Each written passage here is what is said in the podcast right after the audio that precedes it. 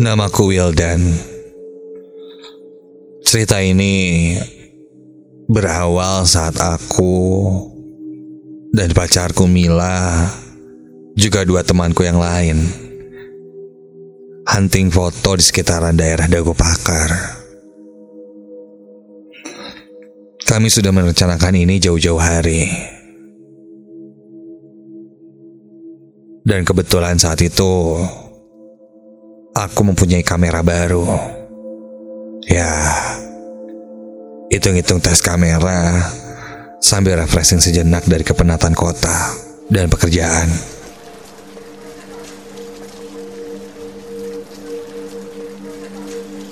Singkat cerita, aku, Mila, dan dua temanku, Ihsan dan Meti pun berangkat. Di Bandung ketika itu, Cuacanya sangat panas. Namun ketika kami sampai di daerah Dago Pakar,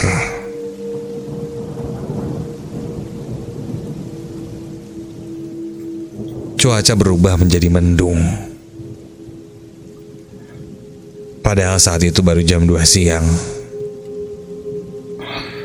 Memang tidak bisa diduga cuaca Bandung ketika itu. Perlahan, rintik hujan terasa turun, membasahi kami yang berjalan di antara pohon-pohon di hutan raya pakar itu. Karena sudah sampai di sana, mau tak mau kita harus melanjutkan hunting foto.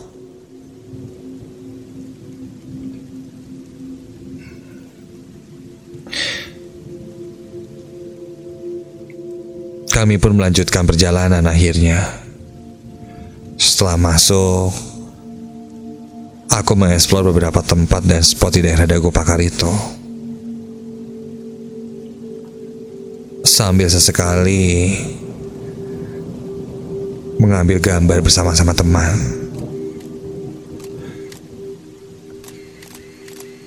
Sampai langkah kami mengantarkan kami ke goa yang ada di sana. Ya, goa itu gelap. Hampir tidak ada penerangan di dalamnya.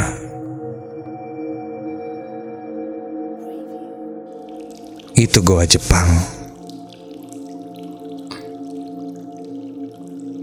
Memang goa ini cukup terkenal karena salah satu peninggalan zaman penjajahan dulu.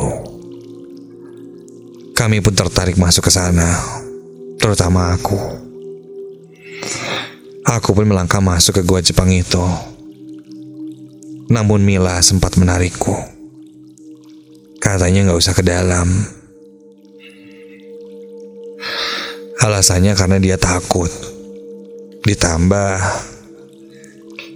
dia sedang datang bulan Takut kenapa-napa.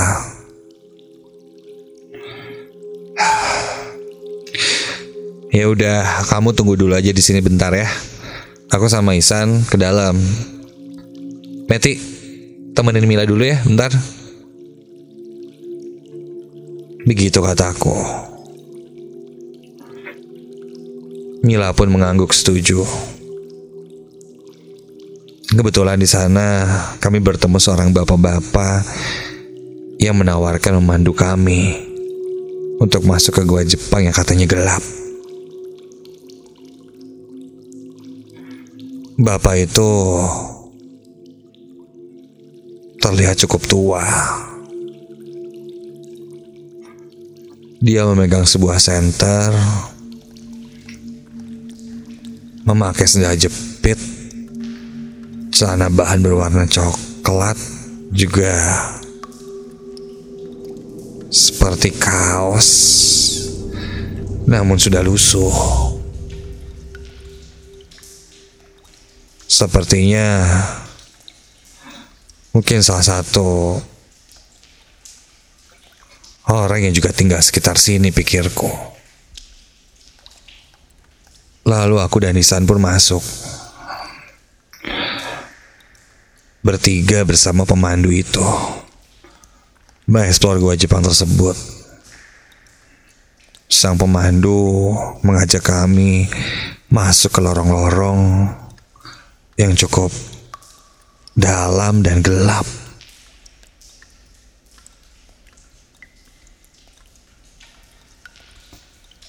Di gua Jepang itu sang pemandu menjelaskan tentang gua Jepang itu.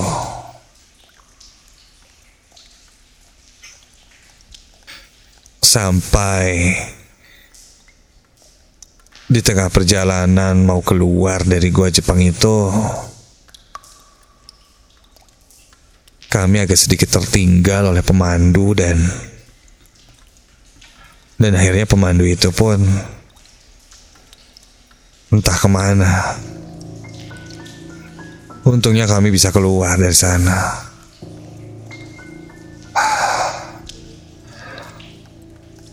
Aku lihat Mila dan Meti masih menunggu kami. Ketika aku tanya apakah mereka melihat pemandu itu keluar dari gua, mereka menggelengkan kepala, tidak melihatnya katanya.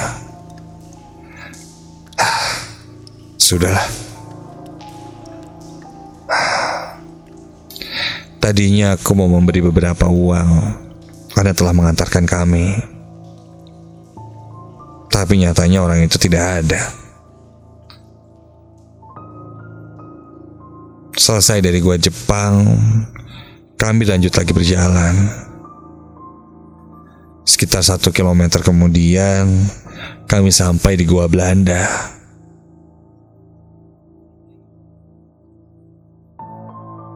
Baru sampai depan gua Belanda, pacarku Mila kembali ketakutan. Dia bilang tidak usah masuk gua Belanda lah. Aku kembali berkata padanya bahwa kita sudah sampai di sini. Sayang sekali kalau tidak masuk ke sana. Dia masih tidak enak hati dan berpikir takut terjadi apa-apa.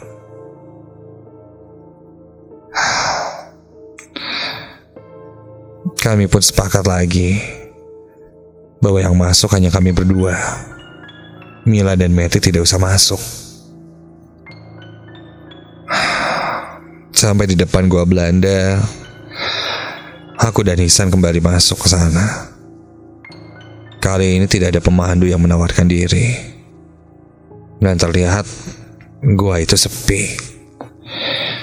Kami bermodalkan flashlight dari handphone dan mengeksplor gua Belanda sambil mengambil beberapa gambar. Semakin ke dalam, suasana semakin sepi.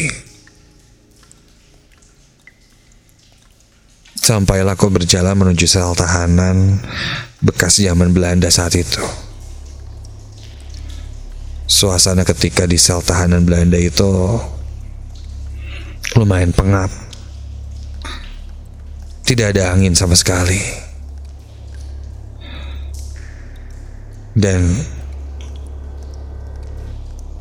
entahlah aku seperti mencium bau darah yang sangat pekat. Anyir. Iya. Bau darah itu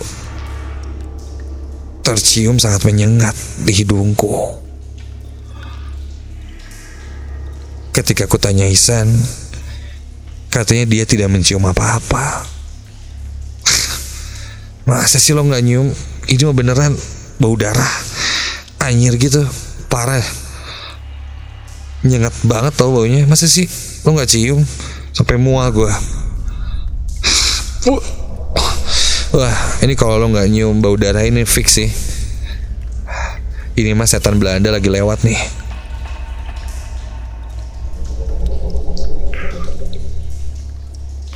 Begitu kataku sambil lanjut berjalan. Makin dalam di gua Belanda itu aku menemukan ada yang aneh. Di salah satu sisi tembok di goa itu. Ada sebuah lubang yang ukurannya sekitar ya tidak lebih dari 2 meter kali satu meter di sebuah tembok. Penasaran aku intip apa yang ada di balik lubang di tembok itu. Ketika itu kulihat ada ruangan. Kami pun masuk ke ruangan itu melalui lubang yang ada di tembok. Aku dan Isan berdua agak sedikit kaget melihat ada sebuah lubang tersembunyi di sana.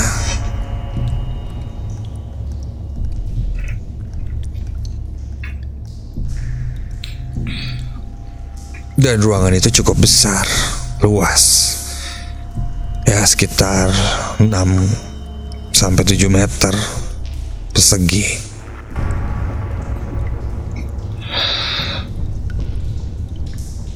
Mataku menerawang ke sekitar.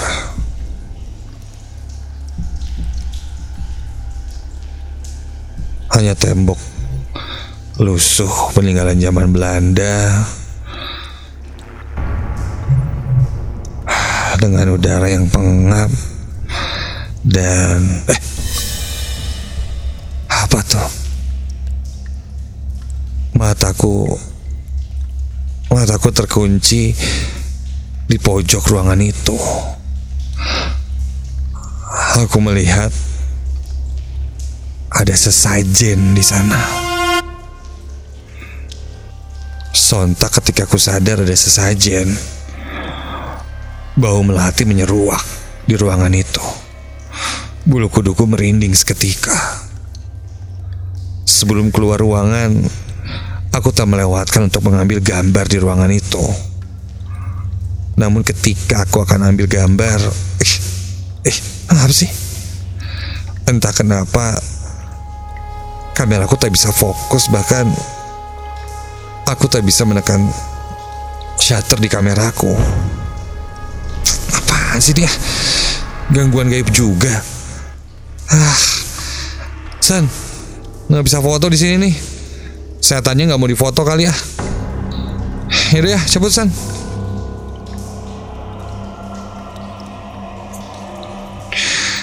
Aku berkata begitu pada Isan sambil keluar meninggalkan ruangan itu.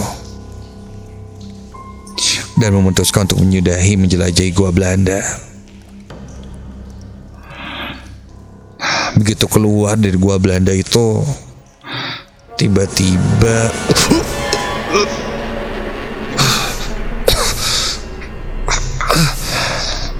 aku merasakan badanku lemas dan berat lalu entah kenapa bau darah itu masih seakan-akan tercium terus olehku membuatku mual dan kepalaku mulai pusing Ketika itu aku pun mengajak pacarku dan temanku untuk segera pulang saja menyudahi perjalanan ini.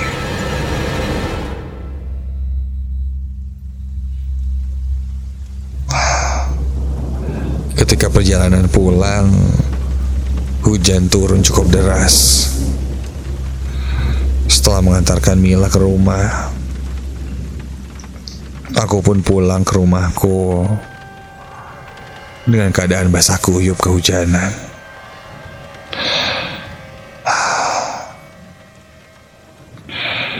Setelah mandi dengan air hangat, kupikir akan membuatku segar dan enak. Tapi tidak kenyataannya. Aku masih merasa mual pusing dan berat di punggungku.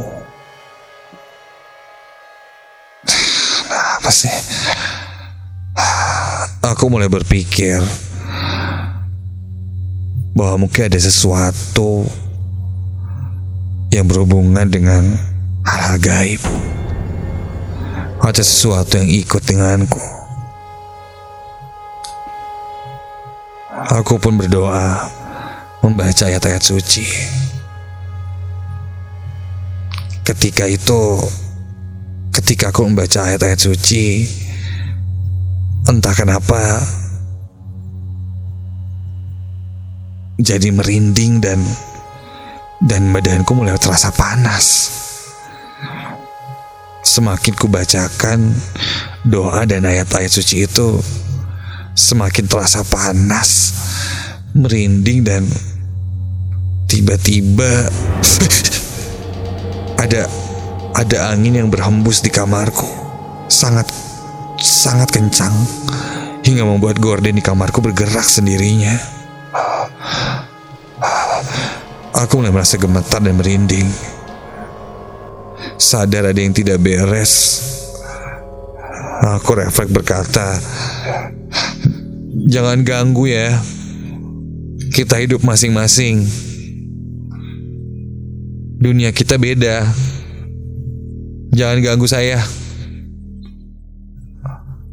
Setelah aku berkata seperti itu, seketika itu tercium bau-bau aneh. Seperti bau menyan. Ya, bau kemenyan yang yang sangat menusuk hidung. Ah, aneh. Aku langsung menarik selimutku menutupi diriku. Coba terpejam dan tertidur. Entah berapa lama aku pun terlelap. Dan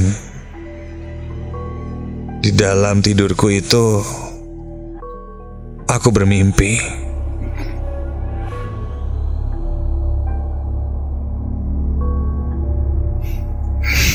Mimpiku saat itu berada di dalam gua Belanda.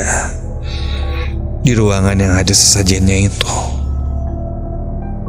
Di mimpiku, aku hanya sendirian.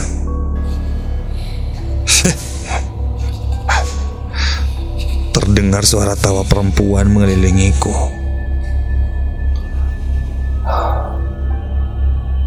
Di tanganku ada sebuah kamera.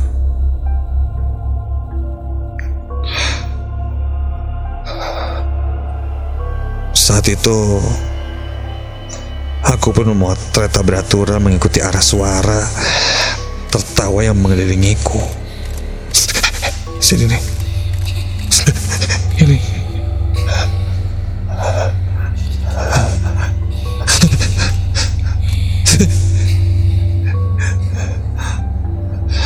Setiap suara itu terdengar di sebelah kiri atau kananku Aku langsung menjepret kameraku. Hingga lampu flash kameraku itu menyeruak ke ruangan gelap itu.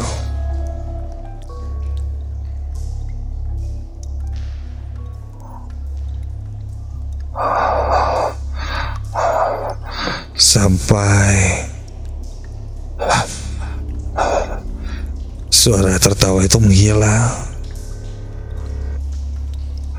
Dan ketika itu Aku merasakan badanku sangat berat, terutama punggungku.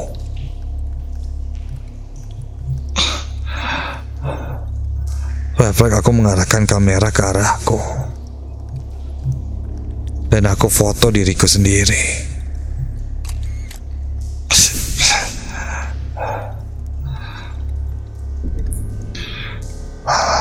Dan ketika aku lihat hasil fotonya, Astaga.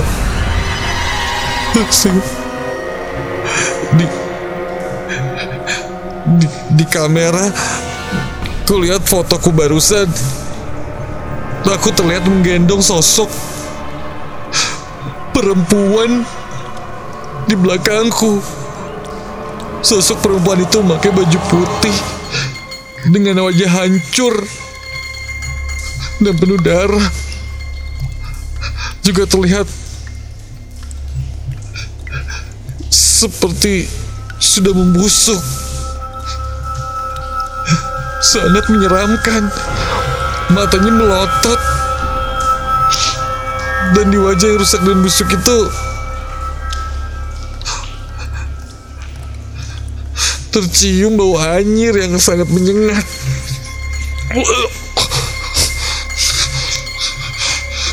Sontak aku berteriak.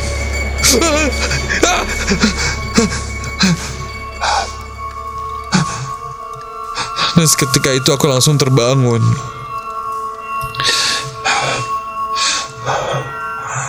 Ketika bangun aku mengatur nafasku. Aku terbangun dalam posisi telungkup. Bajuku sudah basah dengan keringat.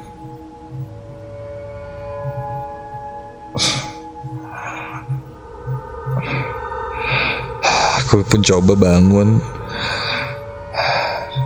Dan eh, eh, entah kenapa ketika aku coba untuk bangkit dari tidurku yang telungkup itu rasanya tidak bisa.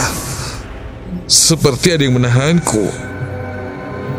Sampai ya Tuhan ada sesuatu yang berhembus di leherku seperti nafas. Kegerakan kepalaku ke samping kiri, ketoleh ke arah lemari yang ada cermin di lemari itu. Dan ketika kulihat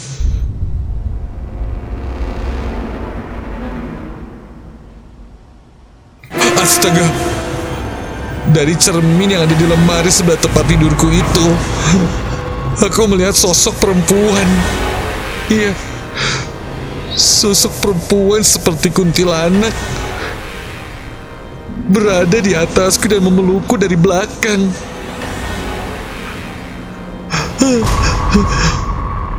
Wajahnya menempel di punggungku. Wajahnya hancur dan matanya membelalak. Mulutnya tersenyum dan tertawa melengking. Sangat menakutkan.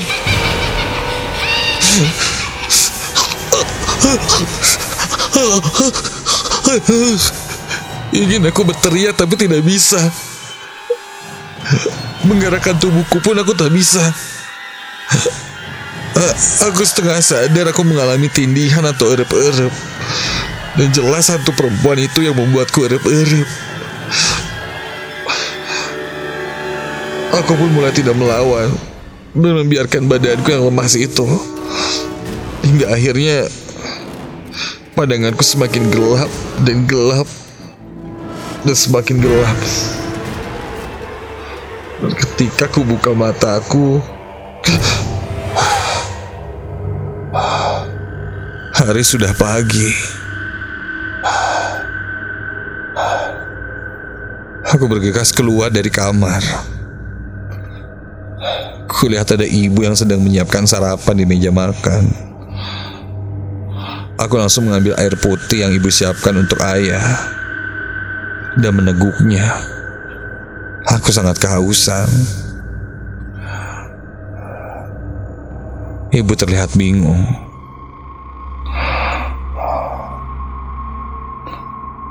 Hingga muncullah ayahku dan duduk di meja makan. Aku lantas bercerita apa yang kualami. Kebetulan ibuku mempunyai perasaan yang cukup kuat terhadap hal-hal gaib. Ibu berkata bahwa ketika aku main ke dagu sana, ada sosok kuntilanak yang mengikutiku sampai ke rumah. Katanya karena aku mendekati sesajen yang ada di goa itu. Di mana tempat itu cukup sakral. Kuntilanak itu merasa terganggu. Ditambah ucapanku dan tingkahku yang sembrono. Ibu lalu berdoa dan mengusirnya agar tidak menempel denganku lagi.